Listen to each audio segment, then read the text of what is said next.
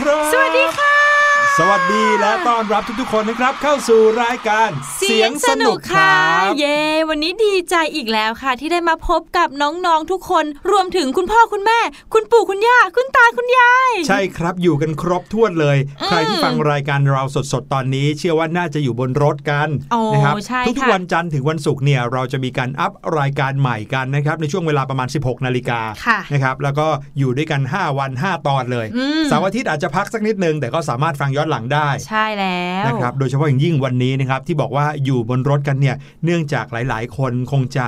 ไปโรงเรียนแล้วโอ้โหเย้วันนี้เป็น วันนี้เป็นวันที่ทุกๆคนเนี่ยจะได้ เจอหน้าเพื่อนๆกัน เป็นวันแรก เออจะว่าจะได้ก็ไม่ใช่แล้วเพราะคงจะไปเจอกันมาเรียบร้อยก็แล้วคือตอนนี้อยู่บนรถกลับมาเรียบร้อยแล้วค่ะพี่หลุย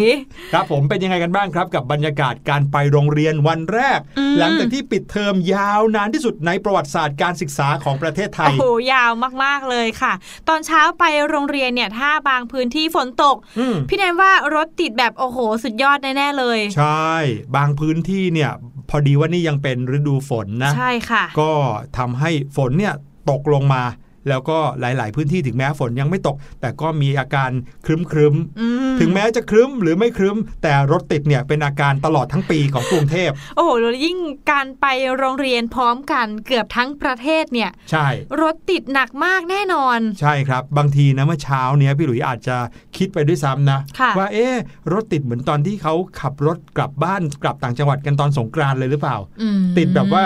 เป็นแถวยาวเลยเงี้ยจากอายุทยามากรุงเทพเนี่ยติดยาวอย่างนั้นหรือเปล่า โอ้โห แต่พี่แนนเชื่อว่าคุณพ่อคุณแม่ของน้องๆหลายคนก็ต้องเผื่อเวลาตอนที่ไปส่งน้องๆแน่นอนครับเพราะว่าน่าจะคาดการณ์เหมือนกับพี่แนนพี่หลุยนี่แหละว่าอืมรถติดแน่นอนใช่งั้นเราต้องเผื่อเวลาออกจากบ้านเร็วนิดนึง เตรียมตัวเร็วนิดนึง เราจะได้ไม่ไปโรงเรียนสาย แล้วบรรยากาศที่โรงเรียนเป็นยังไงกันบ้างครับอืมออกแนวทำตัวไม่ถูกกันหรือเปล่าอุ้ยพี่แนนคิดว่าอาจจะเป็นอย่างนั้นนะคะเออทักทายแบบใหม่กอดคอกันแล้วก็ไม่ได้อืมจะมาจับมือกันก็ยังยากอยู่นะคะ ใช่แล้วครับ มีการล้างมือล้างไม้อืมฉีดเอ่อ แอลกอฮอล์ใช่ไหมครับ แล้วก็สวมหน้ากากอนามัยกันใช่แล้วทุกๆคนค่ะเลยแบบนี้เรียกว่าเป็นวิถีใหม่ หรือว่า new normal ของการใช้ชีวิตในโรงเรียนอืมอืมอยากรู้จังเลยว่าสิ่งที่พวกเราคาดเดากันมาตลอดเลยนะครับ ช่วง 1 เดือน 2 เดือนที่ผ่านมา ว่าเอ๊ะ new normal ของโรงเรียนจะเป็นยังไงกันบ้างค่ะวันนี้แต่ละโรงเรียนเป็นยังไง มีอะไรที่เป็นไปตามความคาดหมาย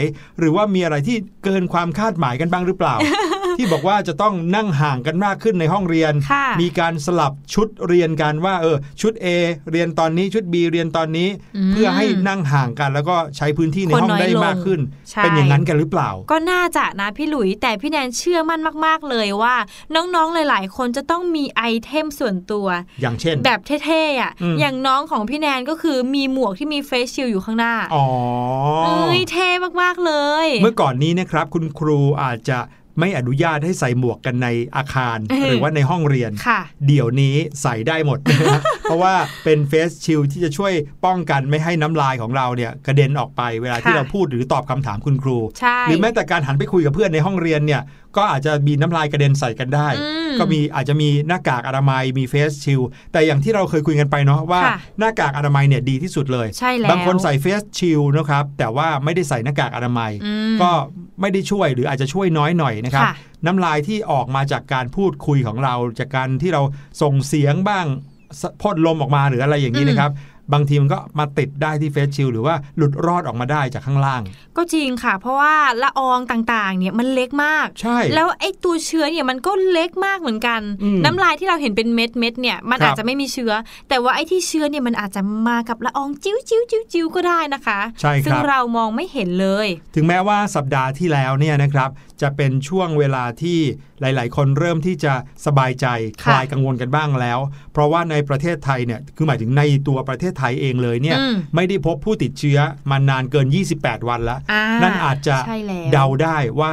ในไทยเนี่ยไม่มีผู้ติดเชื้อเลยค่ะนะครับเว้นแต่คนที่เขาติดเชื้อมาจากต่างประเทศแล้วก็เข้ามามีการกักตัวกันไว้แล้วเรียบร้อยอืมแต่ก็ใช่ว่าจะวางใจได้ร้อยเปอร์เซ็นต์นะครับคุณหมอพูดทุกวันเลยใช่บอกว่าอย่าเพิ่งวางใจ เพราะฉะนั้นวิถีในการใช้ชีวิตนะครับ แล้วก็สิ่งต่างๆ ที่เราจะต้องสัมผัสหรืออะไรอย่างเงี้ยค่ะก็ยังคงต้องยึดหลักการในเรื่องของ social distancing เอาไว้อืมแล้วก็เรื่องของความสะอาดด้วยการใช้แอลกอฮอล์การใช้เจลแอลกอฮอล์หรือการล้างมือบ่อยๆ ไม่ใช้ช้อนซ่อมร่วมกับใครใช่อันเนี้ยก็ยังคงเป็นสิ่งที่เราต้อง ระวังเอาไว้ด้วย โดยเฉพาะอย่างยิ่งกิจกรรมที่เราทำที่โรงเรียนเนี่ยหลายอย่างเลยนะ ความเคยชินเนี่ยเป็นสิ่งที่เราทำกับเพื่อนๆ อย่างเช่นที่พี่แนนบอกเมื่อกี้ครับค่ะเจอหน้าเพื่อนโอ้โหสนิทกันกอดคอกันใช่เดี๋ยวนี้เนี่ยอาจจะต้องระวังมากขึ้นครับโหแบบกอดไกลๆอะกอดอืมไกลๆ shake hand แบบไกลๆจับมือกันแบบไกลใช่ หรือว่าการเล่นในสนามเด็กเล่นของโรงเรียนอ่าโอ้โห เมื่อก่อนนี้นะ ทั้งไม้กระดกใช่ไหมอืมชิงช้า slider แล้วยังมีะ slider ทุกอย่างเล่นกันเสียงดังเฮฮาหัวเราะได้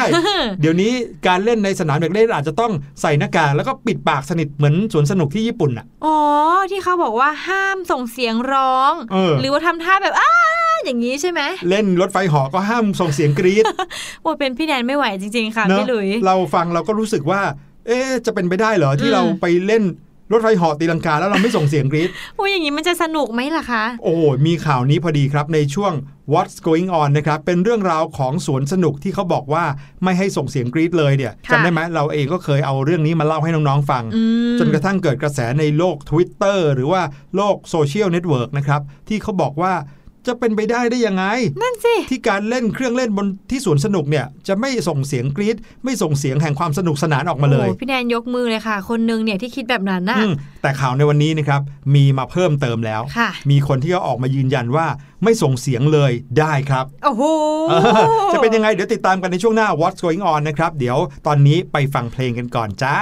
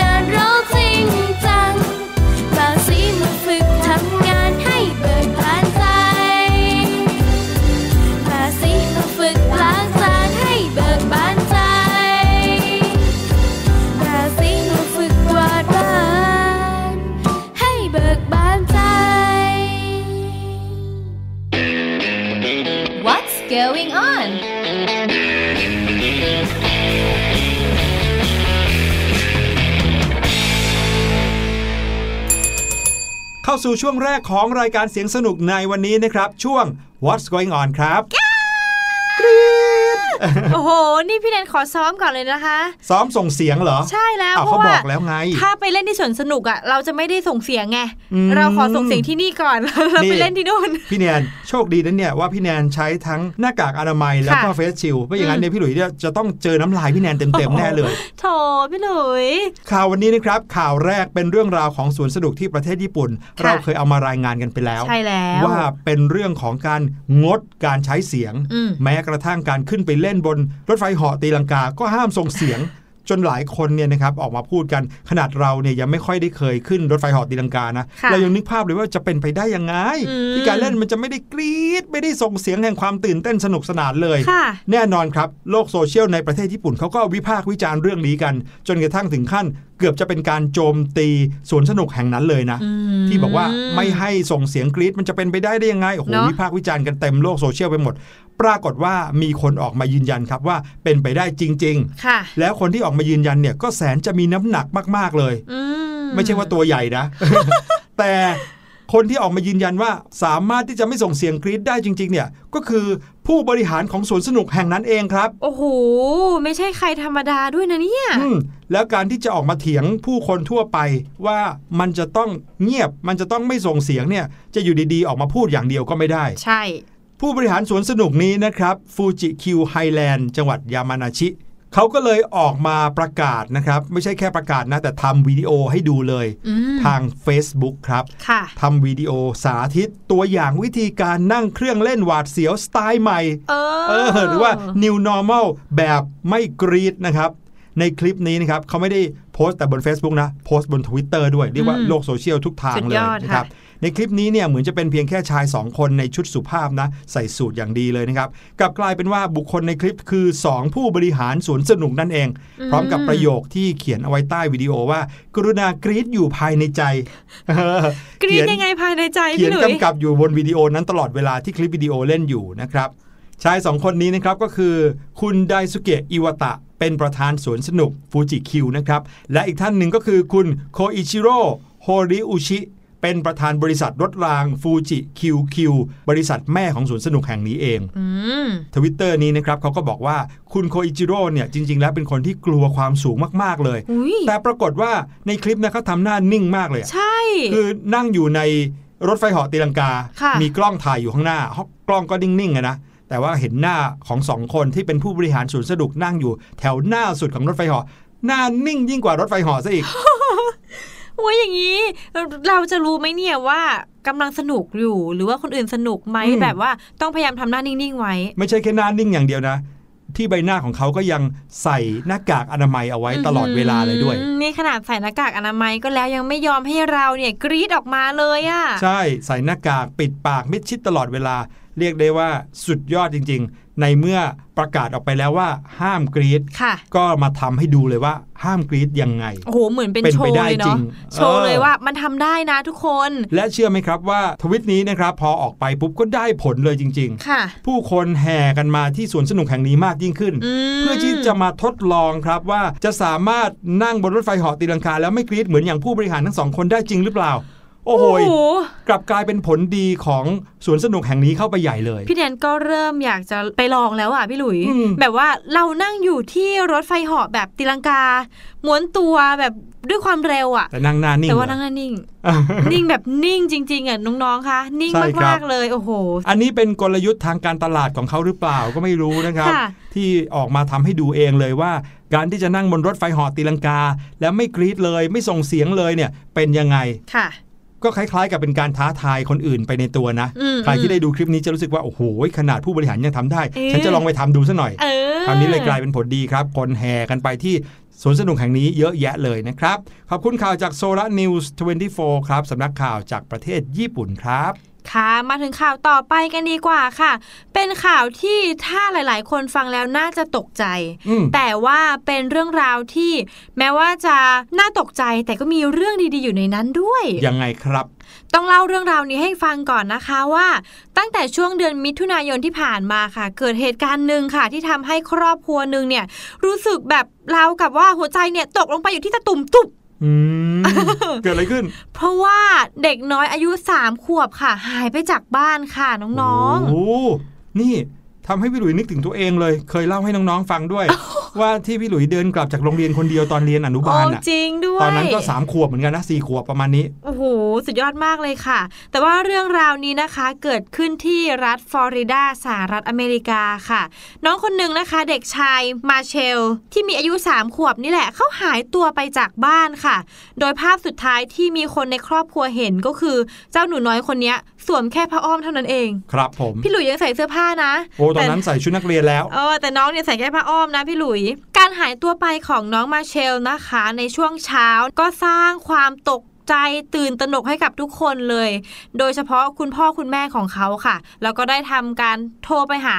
คุณตำรวจแจ้งแล้วว่าลูกของฉันหายเนี่ยรบกวนช่วยกันหาทีนะคะ ทุกฝ่ายก็แยกย้ายกันออกตามหาเด็กคนนี้แหละ ครับ แต่ว่าสิ่งหนึ่งที่สร้างความกังวลใจไปมากกว่าน้องเขาอายุแค่ 3 ขวบนะคะ ก็คือการที่มาเชลเนี่ยเขามีอาการออทิสติกพูดไม่ได้ด้วยอืมซึ่งนั่นก็ทำให้หาตัวเขายากไปกว่าเดิมอีก แน่นอนครับ เพราะว่าถ้าเกิดว่าน้องคนนี้เนี่ยพูดได้แล้วก็ส่งเสียงสัญญาณสื่อสารได้เหมือนค่ะอย่างคนทั่วไปเนี่ยเขาก็อาจจะ เหมือนทำให้รู้ได้ว่าอยู่ตรงไหนใช่เช่นถ้าเกิดว่ามีผู้ใหญ่ไปตะโกนเรียกมาเชลมาเชลอย่างเงี้ยเขาก็อาจจะตะโกนบอกได้ว่าตัวเขาอยู่ไหนอยู่ใช่ค่ะที่ไหนกำลังทำยังไงอยู่ บางทีอาจจะรู้สึกว่าเออเขากลัวอยู่หรือเปล่าจากการที่เขาร้องไห้หรือไม่ร้องไห้ด้วยนะอืมแต่นี่คือพอเขามีอาการออทิสติกนิดนึง ก็เลยทำให้เขาอาจจะไม่สามารถสื่อสารเรื่องพวกนี้ออกมาได้ ถูกต้องค่ะ แต่ว่าไม่นานนะคะ ทุกคนก็ทราบข่าวดีค่ะ ก็คือสามารถเจอตัวน้องมาเชลแล้วอืมมากไปกว่านั้นคือเจอน้องหมาอีกสองตัวด้วยหืม ซึ่งถามว่าน้องหมาตัวเนี้ยมันมีความสำคัญอะไรกับเรื่องนี้ หลังจากที่ทุกคนนะคะตามหาอยู่หลายชั่วโมงเลยนะ ในที่สุดก็พบน้องมาเชล และเขาก็อยู่ห่างจากบ้านของตัวเองเนี่ยไปเกือบ 2 กิโลเมตรเลยค่ะโอ้ไกลน่าดูนะ ใช่และเรื่องน่าอัศจรรย์ก็คือมาเชลไม่ได้รับบาดเจ็บอะไรเลยนะคะ จากการหายตัวไปจากบ้านในครั้งนี้ แล้วก็ยังดูร่าเริงสดใสเหมือนเดิมด้วยค่ะ ทั้งหมดเนี่ย ต้องยกความดีความชอบให้กับน้องหมาทั้งสองตัวของครอบครัวนี้อ๋อค่ะเหรอเขาหายไปด้วยกันเหรอครับ ใช่แล้วค่ะ จริงๆแล้วนะคะ ตลอดระยะเวลาที่มาเชลหายตัวไป น้องหมาสองตัวของบ้านนี้นะคะ ที่มีชื่อว่านาล่ากับบักวิดเนี่ย ก็อยู่เคียงข้างมาเชลตลอดเลยครับไม่ว่าจะไปไหนก็เดินไม่ห่างเลยค่ะ เหมือนเป็นบอดี้การ์ดอืมปกป้องมาเชลไว้เลยครับทางเจ้าหน้าที่ประจำสำนักงานในอำเภอนะคะ เขาถึงกับกล่าวชมในความซื่อสัตย์แล้วก็ความจงรักภักดีของเจ้าหมาทั้งสองตัวนี้เลยค่ะ บอกว่าเหตุผลที่มาเชลไม่ได้รับอันตรายใด ๆ เลย แล้วก็ยังคงยิ้มได้จนถึงตอนนี้นะครับ ทั้งหมดนั้นก็ต้องขอขอบคุณน้องหมาสองตัว ที่สามารถทำหน้าที่ของตัวเองได้เป็นอย่างดีครับ พวกมันฉลาดมากๆเลยครับ มันรู้ว่าเด็กน้อยต้องอยู่เพียงแค่ตัวคนเดียวในช่วงเวลานั้น พวกมันก็เลยต้องคอยอยู่เคียงข้าง ปกป้องเขาเอาไว้ตลอดเวลา จนกระทั่งมีคนไปพบกับน้องมาเชลเข้าในที่สุดละครับ อืม สุดยอดเลยปรบมือให้ทั้งสองตัวเลยนะคะเนี่ย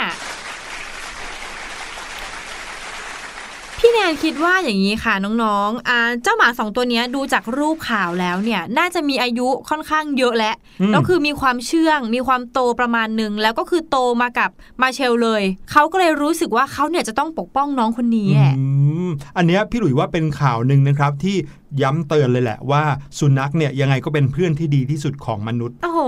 พี่หลุยเนี่ยจำได้เลยกับคำพูดหนึ่งที่พี่หลุยได้ไปดูละครเรื่องหนึ่งมาเป็นละครค่ะเวทีอะเขาบอกว่า ในชีวิตของเราเนี่ยนะครับเราอาจจะมีเรื่องให้จดจำมากมายอืมหนึ่งในนั้นก็อาจจะเป็นเรื่องน้องหมาของเราค่ะที่เราเลี้ยงไว้ แต่สำหรับชีวิตของเจ้าน้องหมาแล้วเนี่ย เราเนี่ยเปรียบเสมือนโลกทั้งใบของเขาเลยโอ้โหเพราะฉะนั้นแล้วเนี่ยความซื่อสัตย์ความจงรักภักดีที่น้องหมามีให้กับเพื่อนอย่างเราที่เป็นมนุษย์เนี่ยนะครับเรียกได้ว่ายิ่งใหญ่มากๆค่ะดังนั้นแล้วถ้าเกิดว่าน้องๆมีน้องหมาเลี้ยงอยู่ที่บ้านเนี่ยนะครับอืมก็ต้องดูแลให้ความรักไม่พอนะ ต้องเอาใจใส่เขาด้วยใช่เสมือนหนึ่งเขาเนี่ย เป็นสมาชิกในครอบครัว ไม่ได้เป็นสัตว์เลี้ยง ใช่ค่ะ ไม่ใช่ว่าแค่ให้ข้าวกินอิ่มเนี่ยก็ถือว่าพอแล้วเราต้องให้ความรักเขาให้มาก ให้เหมือนเขาเป็นพี่เป็นน้องของเราเลยอืมพี่แนนเห็นบางบ้านที่เลี้ยงน้องหมาไว้อะเขาก็รักแบบเรียกว่าลูกเลยนะครับใช่ไหมมีลูกหลายตัวบางครั้งถ้าสมมติน้องเสียไปจัดงานศพให้ก็มีอืมนี่รักมาก ๆเลยนะคะ แต่ก็เป็นเรื่องที่ดี แล้วก็ดีใจกับคุณพ่อคุณแม่ของน้องมาเชลด้วยใช่ที่มีลูกที่น่ารักแล้วก็กลับมาอย่างปลอดภัย แถมยังมีน้องหมาผู้พิทักษ์เป็น bodyguard เออเป็นบริการดให้กับมาเชลอีกด้วยค่ะอะยังไงซะข่าวนี้ก็เป็นอุทาหรณ์เหมือนกันนะครับสำหรับค่ะบ้านไหนที่ยังคงมีน้องตัวเล็ก ๆ ก็ต้องอย่าปล่อยให้คลาดสายตา ใช่แล้ว เพราะว่าถึงแม้ว่าเราจะมีน้องหมาที่คอยดูแลแบบนี้ เหมือนกับบ้านน้องมาเชลอะแต่ก็ใช่ว่าจะปลอดภัยได้ตลอดรอดฝั่งเหมือนอย่างน้องมาเชลดีใช่นะครับค่ะถ้าเกิดว่าหายออกไปจากบ้านบางทีอาจจะไปเจออุบัติเหตุเจออะไรได้เหมือนกันนะครับ มาถึงอีกข่าวหนึ่งครับข่าวสุดท้ายในช่วงนี้เป็นข่าวเรื่องของความไอเดียบันเจิด ของคนคนหนึ่งนะครับ อันนี้มาจากทวิตเตอร์ของชายคนหนึ่งจากในต่างประเทศนะครับ เป็นเรื่องราวของคนที่เขาเนี่ยออกแบบหน้ากากอนามัยครับพี่แนน ค่ะ อืมหน้ากากอนามัยมีอะไรน่าตื่นเต้นเหรอ เออนั่นน่ะสิคะพี่หลุย หรือเออว่าเป็นลวดลายใหม่อย่างที่พวกเรารู้กันดีครับว่าหน้ากากอนามัยเนี่ยมีส่วนช่วยเรามาก ๆ เลยใช่การที่จะช่วยป้องกันไม่ให้ น้ำลายของเราแพร่ออกไป หรือว่ากระเด็นออกไปโดนใครใช่ค่ะแล้วก็ป้องกันเรื่องของการแพร่ระบาดของไวรัสโควิด -19 มากๆนะครับ ดังนั้นแล้วทุกๆ คนก็ต้องใส่หน้ากากกันออกจากบ้านใช่ทีแล้วนี้เมื่อเราจะต้องใส่หน้ากากเข้าหากันขนาดนี้อืมบางทีก็กลายเป็นปัญหาในการสื่อสารอยู่บ้าง โอ้โหเออพี่หลุยจริงค่ะ เพราะว่าบางทีถ้าเราพูดดัง ๆ กันแบบเนี้ยก็พอจะรู้นะว่าพูดว่าอะไรค่ะ แต่ถ้าเกิดว่าพี่หลุยพูดเบาลงมาหน่อยค่ะ คนที่ปกติแล้วไม่ค่อยได้ยินสิ่งที่พูดเขาจะใช้วิธีไหนครับในก็การคืสังเกตอ่านปากเนอะสังเกตมองปากอีกคนนึงอ่าก็จะพอเดาได้ว่าพูดว่าอะไรใช่พอมีหน้ากากอนามัยมาปิดปุ๊บโอ้โหพอพูดเบาหน่อยไม่ได้ยินเลยอะโอ้โหต้องถามกันแล้วมีสถามถากันนอีกการณ์หนึ่งค่ะพี่หลุยก็คือไปที่ห้างสรรพสินค้าเนาะจะไปซื้อของในห้างก็คนเยอะอืมแล้วก็เสียงดังค่ะ แล้วเหมือนเขาก็ถามอะไรตักอย่างพี่แนนเนี่ยครับแล้วพี่แนนก็พยายามฟังอยู่หลายทีมากๆเลยครับแบบ ก็ไม่รู้เรื่องอยู่ดีอะค่ะ เพราะว่ากลายเป็นว่าตัวต้องขยับไปใกล้ ๆ กันใช่ค่ะเพราะว่าอยากจะรู้ว่าเขาพูดว่าอะไร ใช่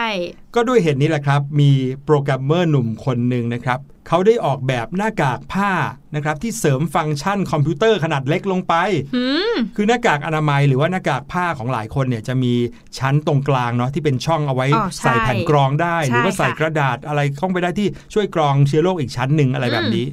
แต่แทนที่เขาจะใส่เป็นแผ่นกรองเนี่ยเขาก็ใส่เป็นแผงวงจรครับ แผงวงจรของหลอด LED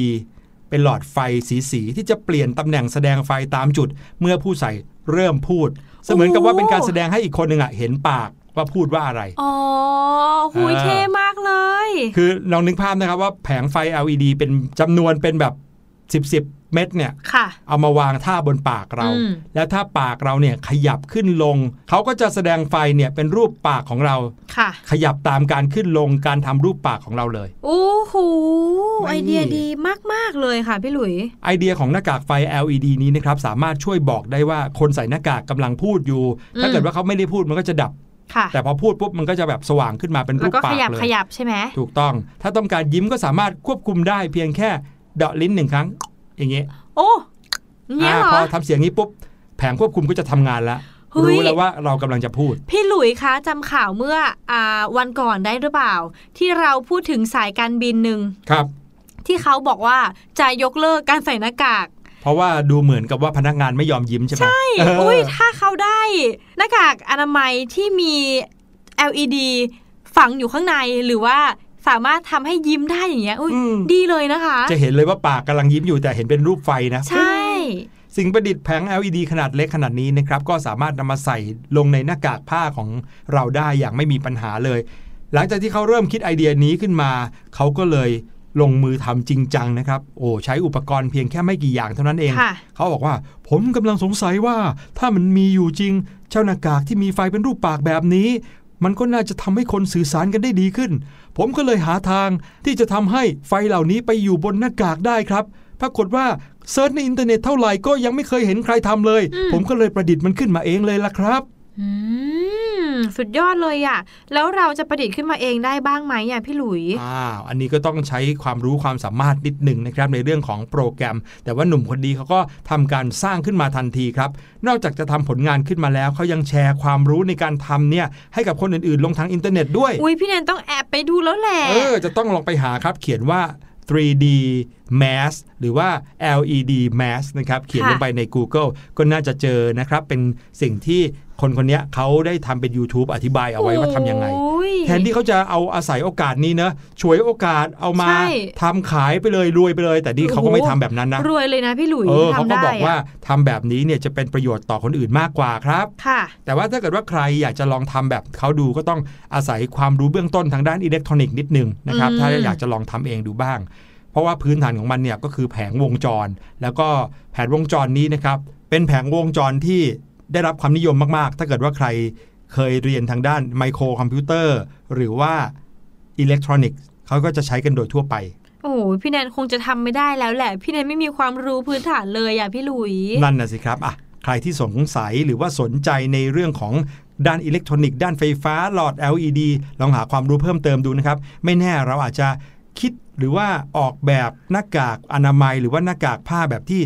สื่อสารได้ดีกว่าที่คนคนนี้เขาออกแบบมาก็ได้นะครับอืมในข่าวบอกว่าเขาใช้เวลาทดลองสร้างประมาณ 1 เดือนค่ะจนกระทั่งได้ออกแบบตัวชิ้นงาน ฉบับเวอร์ชั่นแรกออกมาอืมหรือที่เรียกว่าโปรโตไทป์นะครับ ทำออกมาแล้วก็ทดลองดูปรากฏว่า เออทำได้จริงอย่างที่เขาตั้งใจเอาไว้เลย ตอนนี้เขาก็พัฒนามันอยู่นะครับ ในขณะเดียวกันเขาก็เผยแพร่วิธีการผลิตเนี่ยลงไปในอินเทอร์เน็ตแล้วเรียบร้อยเลยนะครับอืมนอกจากจะมีไอเดียดีแล้วยังใจดีอีกตั้งหากครับ แต่ว่านอกเหนือจากนั้นนะครับก็ยังมีเรื่องที่ต้องระวังเหมือนกันค่ะเพราะว่ามีการเตือนกันครับว่า การที่มีอุปกรณ์ไฟฟ้าติดอยู่กับหน้ากากก็อืมแสดงว่าเขาต้องมาแนบที่ใบหน้าของเราค่ะแน่นอนครับทำให้เกิดความร้อนสูง แล้วก็ไม่ได้อยู่ในมาตรฐานสากลอะไรเลยด้วยอืมยังไม่มีใครออกมาเออบอกว่านี่คือตรงตามมาตรฐานแล้วมีความปลอดภัยในระดับสาธารณสุขอะไรแบบนี้ค่ะเขาก็ไม่แนะนำให้สวมใส่เป็นเวลานานอืมๆรวมไปถึงไม่สวมใส่กับบุคลากรทางการแพทย์ หรือว่าสิ่งที่ทำงานอยู่ใกล้ๆเครื่องใช้ไฟฟ้าอื่นๆด้วย เพราะอาจจะเกิดอาการช็อตหรืออะไรอย่างนี้ได้ด้วยค่ะแหม่พอฟังคำเตือนของเขาแล้วก็รู้สึกว่าไม่น่าใช้ขึ้นมาซะอย่างนั้นอะเอาจริง ๆ แล้วถ้าผ่านการประยุกต์ หรือว่ามันลงตัวมีการตรวจสอบอะไรที่มันจริงจัง แล้วก็มีผลวิจัยออกมาว่ามันโอเค ก็อาจจะใช้ได้นะคะพี่หลุยอะเป็นไปได้ครับ เป็นกำลังใจให้กับทุกๆ คนด้วยกันละกันนะครับ เดี๋ยวเราไปพักกันสักครู่ก่อนค่ะช่วงหน้ากลับมานะครับ พี่ลูกเจี๊ยบรออยู่แล้วในช่วงรู้หรือไม่ครับ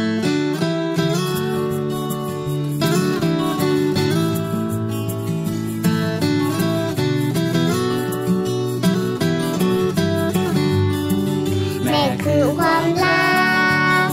พ่อคือความรักพ่อแม่คือสุดที่รักหนูรักพ่อแม่ที่สุดแม่คือความรักพ่อคือความรักพ่อแม่คือสุดที่รักหนูรักพ่อแม่ที่สุด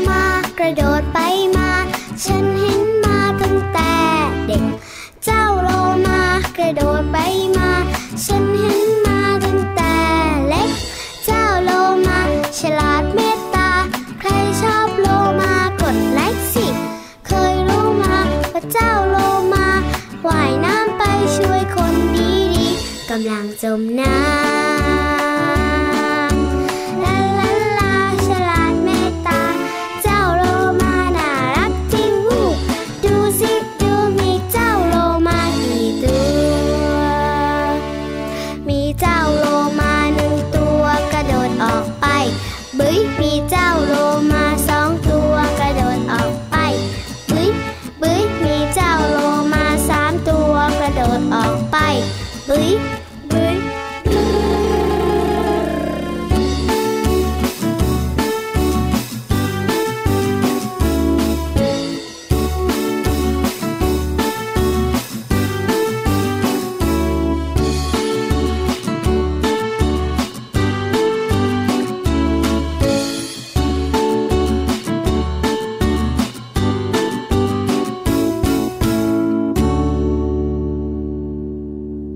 สู่ช่วงที่ 2 ของรายการเสียงสนุกครับ นั่นก็คือช่วงรู้หรือไม่นั่นเองครับ ใช่แล้วล่ะค่ะ ช่วงนี้จะเป็นช่วงที่พี่ลูกเจี๊ยบของเราจะนำเรื่องราว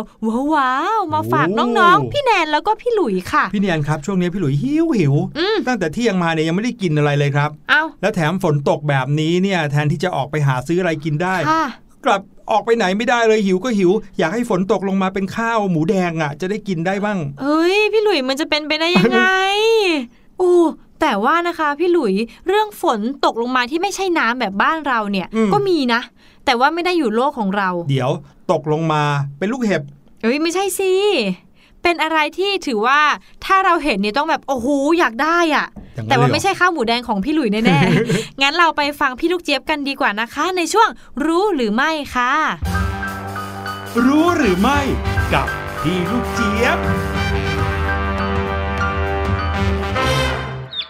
สวัสดีค่ะ แล้วก็ต้อนรับทุกคนเข้าสู่ช่วง รู้หรือไม่กับพี่ลูกเจี๊ยบ วันนี้อากาศร้อนมากๆเลยแหละค่ะ ก็เลยอยากจะชวนทุกคนไปผ่อนคลายกันไกลๆหน่อยค่ะ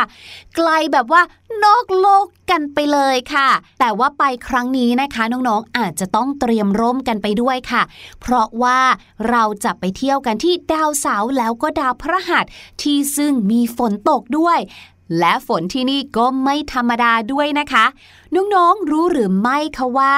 ฝนที่ตกบนดาวเสาร์และดาวพระหัสบดีเนี่ย เขาตกลงมาเป็นเพชรวิบวับวิบวับกันเลยนะคะ บรรยากาศที่เต็มไปด้วยคาร์บอนของดาวก๊าซยักษ์ในวงนอกของระบบสุริยะนั้นเนี่ยนะคะ ได้ทำให้เกิดผลึกเพชรเป็นประกายค่ะ และเมื่อเกิดพายุฟ้าขนอง ก็ทำให้ก๊าซมีเทนเนี่ยกลายเป็นขม่าที่เป็นคาร์บอนค่ะ จากนั้นก็จะแข็งเป็นก้อนกราไฟต์แล้วเปลี่ยนเป็นเพชรในขณะที่ ตกลงสู่เบื้องล่าง ก็เลยทำให้เขาเนี่ยนะคะ เหมือนกับฝนตกเป็นเพชรนั่นเองค่ะ และขนาดใหญ่ที่สุดของเพชรเหล่านี้นะคะ ก็มีเส้นผ่านศูนย์กลางอยู่ที่ประมาณ1เซนติเมตรค่ะ แต่ว่าเพชรเหล่านี้เนี่ยนะคะ ก็เป็นเพียงแค่เหมือนกับลูกเห็บค่ะ ที่ละลายลงสู่ทะเลของเหลว ในใจกลางอันร้อนจัดของดาวเคราะห์นั่นเองค่ะ โดยบนดาวเสาเนี่ยนะคะ มีเพชร ตกลงมาในแต่ละปีเนี่ยอยู่ที่ประมาณ 1,000 ตันกันเลยทีเดียวค่ะ และอย่างที่บอกนะคะว่าปรากฏการณ์นี้เนี่ยไม่ได้เกิดขึ้นที่บนดาวเสาร์เท่านั้น แต่ยังรวมไปถึงดาวพฤหัสบดีด้วยค่ะ ที่มีอุณหภูมิและความดันเหมาะสมค่ะ ทุกอย่างเนี่ยเริ่มต้นที่บรรยากาศชั้นบนค่ะ แล้วก็อย่างที่บอกนะคะก็คือในชั้นที่ฟ้าผ่า มีการเปลี่ยนมีเทนให้กลายเป็นขมเหลาเมื่อขมเหลาตกลงมาค่ะ ความดันก็จะไปทำปฏิกิริยาต่อขมเหลาเหล่านั้นนะคะ นเขม่านั้นกลายเป็นแผ่นกราไฟต์ซึ่งก็เหมือนกับคาร์บอนที่อยู่ในดินสอหรือไส้ดินสอนั่นเองค่ะ กราไฟต์เหล่านั้นนะคะ ก็อัดแน่นกลายเป็นเพชรที่ทั้งแข็ง และไม่ทำปฏิกิริยาใด ๆ ค่ะ เพชรเหล่านั้นนะคะก็จะตกลงไปเรื่อยๆ อีก 30,000 กิโลเมตรค่ะ ซึ่งเป็นระยะทางประมาณ 2 เท่าครึ่งของความกว้างของโลกเลยนะคะ เมื่อตกลงไปลึกขนาดนั้นค่ะ ทั้งอุณหภูมิและความดันที่สูงมากๆ เรียกว่าสูงเหมือนนรกเลยล่ะค่ะ ดังนั้นด้วยความร้อนขนาดนั้นนะคะ ไม่มีทางที่เพชรเนี่ยจะยังคงเป็นของแข็งได้ แต่กลับถูกหลอมละลาย กลายเป็นของเหลวนั่นเองค่ะ ว้าวไม่น่าเชื่อเลยนะคะ ในภาษาอังกฤษเนี่ยพี่ลูกเจี๊ยบเคยได้ยินสำนวนที่แปลออกมาเป็นภาษาไทยได้ว่า ฝนตกลงมาเป็นหมาเป็นแมวค่ะ ไม่น่าเชื่อเลยค่ะว่า แม้เราจะไม่มีฝนแบบนั้น แต่เรามีฝนตกลงมาเป็นเพชรอยู่นอกโลกของเรานี่เองค่ะ ขอขอบคุณเรื่องราวสนุกสนานดีๆ แบบนี้นะคะ จากเว็บไซต์ Manager ออนไลน์ด้วยค่ะ ส่วนวันนี้หมดเวลาของพี่ลูกเจี๊ยบแล้ว ขอตัวกลับเดินทางสู่โลกก่อนนะคะ สวัสดีค่ะ รู้หรือไม่ กับพี่ลูกเจี๊ยบโอ้โหเป็นไงบอกเลล่ะยนะว่า ตาโตเลยละครับ ถ้าเกิดว่าสุดยอฝดนอะตกลงมาแล้วแบบเป็นอัญมณีเพชรพลอยเนี่ย พี่หลุยว่า โห คนคงจะแย่งกันแย่เลย น้องๆ ลองนึกดู เมื่อฝนตกลงมาใช่ไหมคะ ปกติจะเป็นเม็ดฝนแล้วก็กองอยู่เป็นแบบน้ำนองอยู่ที่พื้นอะอืมแต่ว่ารอบเนี้ยเป็นเพชรที่กองอยู่ที่ประกายวิบวับพื้นวิบวับวิบวับวิบวับโอ้โหต้องขอบคุณพี่ลูกเจี๊ยบมากๆเลยค่ะ งั้นเราเนี่ยจะหาวิธีไปที่ดาวเสาร์แล้วก็ดาวพฤหัสแล้วนะคะ ครับผม เอาล่ะเดี๋ยวไปพักกันสักครู่ครับค่ะช่วงหน้ากลับมานะครับในช่วงห้องเรียนสายชิววันนี้ จะพาน้องๆ มารู้จัก พระพุทธรูปครับ คิดจะออกจากบ้าน โดยไม่ยอมบอกแม่ ระวังจะโดนนังแกเหมือนเจ้าแกะน้อย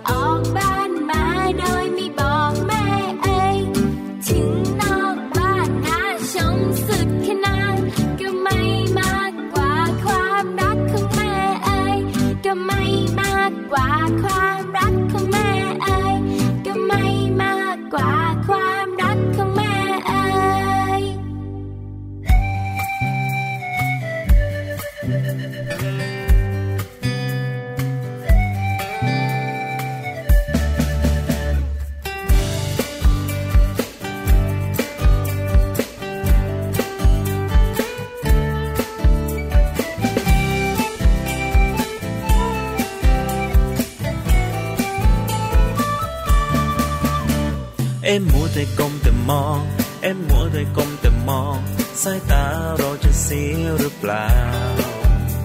อย่าลืมใส่ใจคนรักรอบค่างคุณใจให้รู้เท่าทัน เอ็มมัวแต่ก้มแต่มอง เอ็มมัวแต่ก้มแต่มอง ใช่เกินความจำเป็นหรือเปล่า ก็เห็นผู้ใหญ่ใครๆก็เป็นทางนั้น หรือเราต้อง ทำตามเขา เมื่อไรจะวางสักทีแล้วทำการบ้านจ้องอยู่อย่างนั้นไม่เห็นได้อะไร โอ้ได้แน่นอนสาระก็มากไปถ้าไม่แชทไม่ไลค์เดียวไม่ทันเขา เอ็มมัวแต่ก้มแต่มอง เอ็มมัวแต่ก้มแต่มองสายตาเราจะเสียหรือเปล่า อย่าลืมใส่ใจคนรักรอบค่างคุณใจให้รู้เท่าทัน เอ็มมัวแต่ก้มแต่มอง เอ็มมัวแต่ก้มแต่มอง ใช่เกินความจำเป็นหรือเปล่า ก็เห็นผู้ใหญ่ใครๆก็เป็นทางนั้น หรือเราต้องทำตามเขา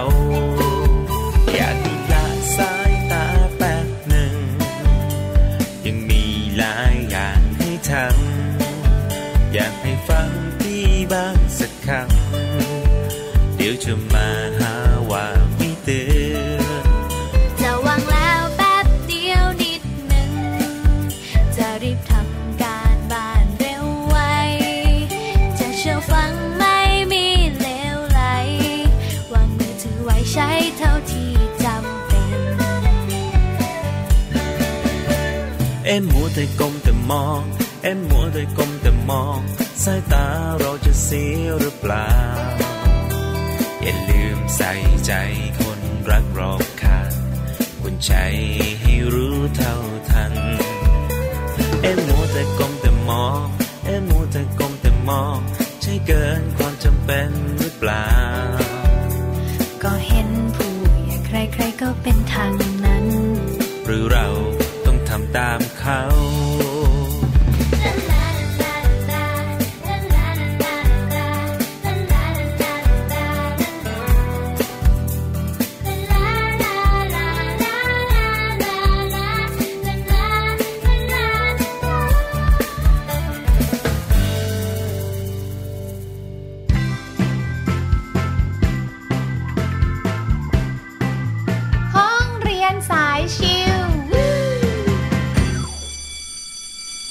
มาแล้วมาแล้วมาถึงช่วงสุดท้ายของรายการเสียงสนุกต้อนรับเปิดเทอมกันในวันโอ้นี้โหใช่นะครับแล้วค่ะ เพื่อไม่ให้น้องๆ ตื่นเต้นตกใจกันเกินไปอืมเราพาน้องๆทำใจสงบสงบๆกันหน่อย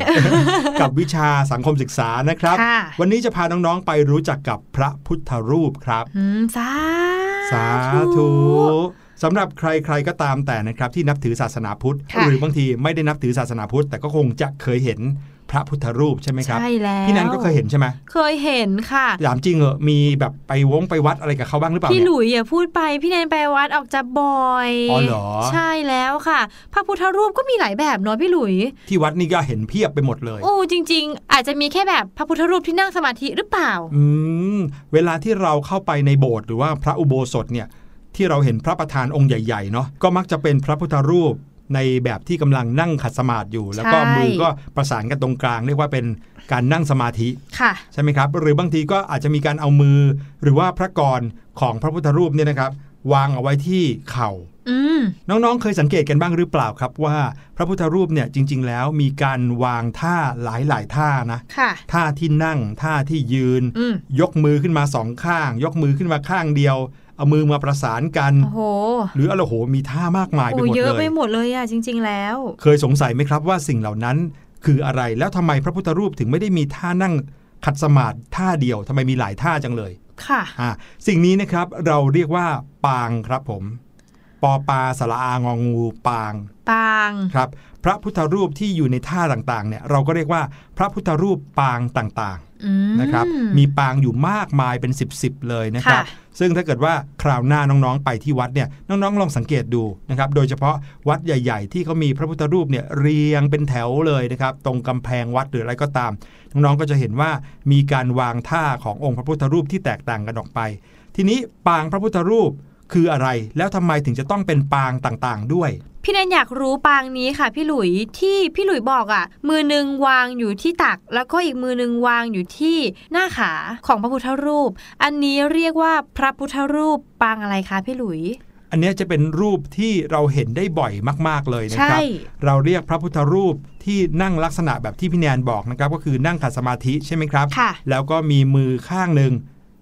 ส่วนใหญ่จะเป็นข้างซ้ายที่วางหงายเอาไว้บนตักอืมส่วนอีกข้างหนึ่งที่เป็นข้างขวาก็มักจะวางพาดมาบนเข่าด้านหน้า ค่ะ เราเรียกพระพุทธรูปปางนี้ว่า พระพุทธรูปปางมารวิชัยอืมนะครับ แต่เดี๋ยวพี่หลุยจะค่อย ๆ เล่าไปก็แล้วกัน ยังมีอีกหลายตอนเลยนะครับ ที่เราจะได้เล่าหลายปางของพระพุทธเจ้า พี่หลุยบอกเบื้องต้นก่อนนะครับว่าค่ะปางพระพุทธรูปต่างๆ นั้น เกิดขึ้นจากเนื้อหาในพุทธประวัติครับอืมถ้าน้องๆ จำได้คำว่าพุทธประวัตินั้นก็หมายถึงประวัติของพระพุทธเจ้านั่นเองค่ะนับตั้งแต่เริ่มประสูติเลยนะครับ ตอนนั้นยังเป็นเจ้าชายสิทธัตถะที่ประสูติขึ้นมาปุ๊บก็สามารถเดินได้7ก้าวมีดอกบัวรองรับ 7 ดอกใช่ไหมครับใช่หลังจากนั้นพระพุทธเจ้า ตอนนั้นยังเป็นเจ้าชายสิทธัตถะเนี่ยก็เติบโตมาในรั้วในวัง แล้วก็เริ่มที่จะเห็นคนเกิด คนแก่ คนเจ็บ คนตาย เกิดการปลงขึ้น แล้วก็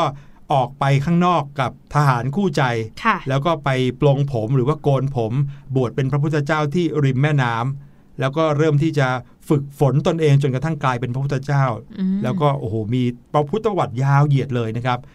พระพุทธรูปปางต่างๆเนี่ยก็เกิดขึ้นตรงนี้นี่เอง เขาทำขึ้นมาเพื่อที่จำลองสถานการณ์นั้นครับว่า พระพุทธเจ้าในเวลานั้นในเนื้อหาของพุทธประวัติเนี่ย ตอนนั้นพระองค์กำลังทำอะไรอยู่ค่ะแล้วตอนนั้นพระองค์มีท่าทางแบบไหนอืมก็เลยจำลองออกมาเป็นพระพุทธรูปในปางนั้นๆ ครับ โอ้อย่างนี้นี่เอง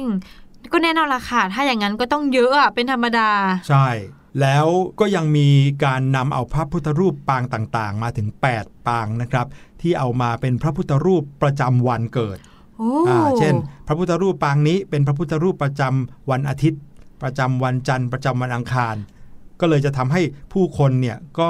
สามารถที่จะเลือกบูชาพระพุทธรูปปางต่างๆ ให้ตรงกับวันเกิดตัวเองได้ด้วย อย่างพี่แนนค่ะพี่หลุยพี่แนนเกิดวันเสาร์จำได้เลยว่าพระพุทธรูปปางวันเกิดพี่แนนเนี่ยคือปางนาคปรกอืมที่มีพญานาคออกมาใช่หลายๆหัวค่ะ เพราะว่าไม่ค่อยเหมือนกับปางอื่น ใช่แล้วครับสำหรับพี่หลุยเนี่ยเกิดวันอังคารค่ะ พระพุทธรูปปางประจำวันอังคารนะครับ เป็นปางที่โดดเด่นมากเหมือนกัน เพราะว่าในปางอื่นจะไม่ นั่งก็ยืน แต่ปางนี้นะครับจะนอนโอ้โหเรียกว่าปรางสายญาติจะเป็นพระพุทธรูป รูปพระพุทธเจ้าเนี่ยนอนอยู่อืมนะครับนอนตะแคง อะไรแบบเนี้ยนะครับ เดี๋ยวเราจะค่อยๆ มาเล่าให้น้องๆฟังไปทีละปางนะครับค่ะอาจจะวันละหนึ่งปางก็ได้เล่าให้น้องๆฟังว่า พระพุทธรูปปางเนี้ยเกิดขึ้นได้ยังไงค่ะจำลองเหตุการณ์ไหนในพุทธประวัติของพระพุทธเจ้าออกมาค่ะเล่าให้พวกเราฟังก็แล้วกันครับ โอ้โห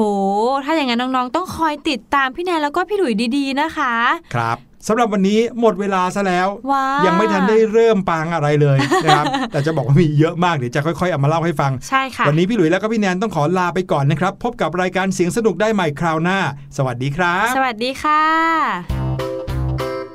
สบัดจินตนาการ สนุกกับเสียง เสริมสร้างความรู้ในรายการ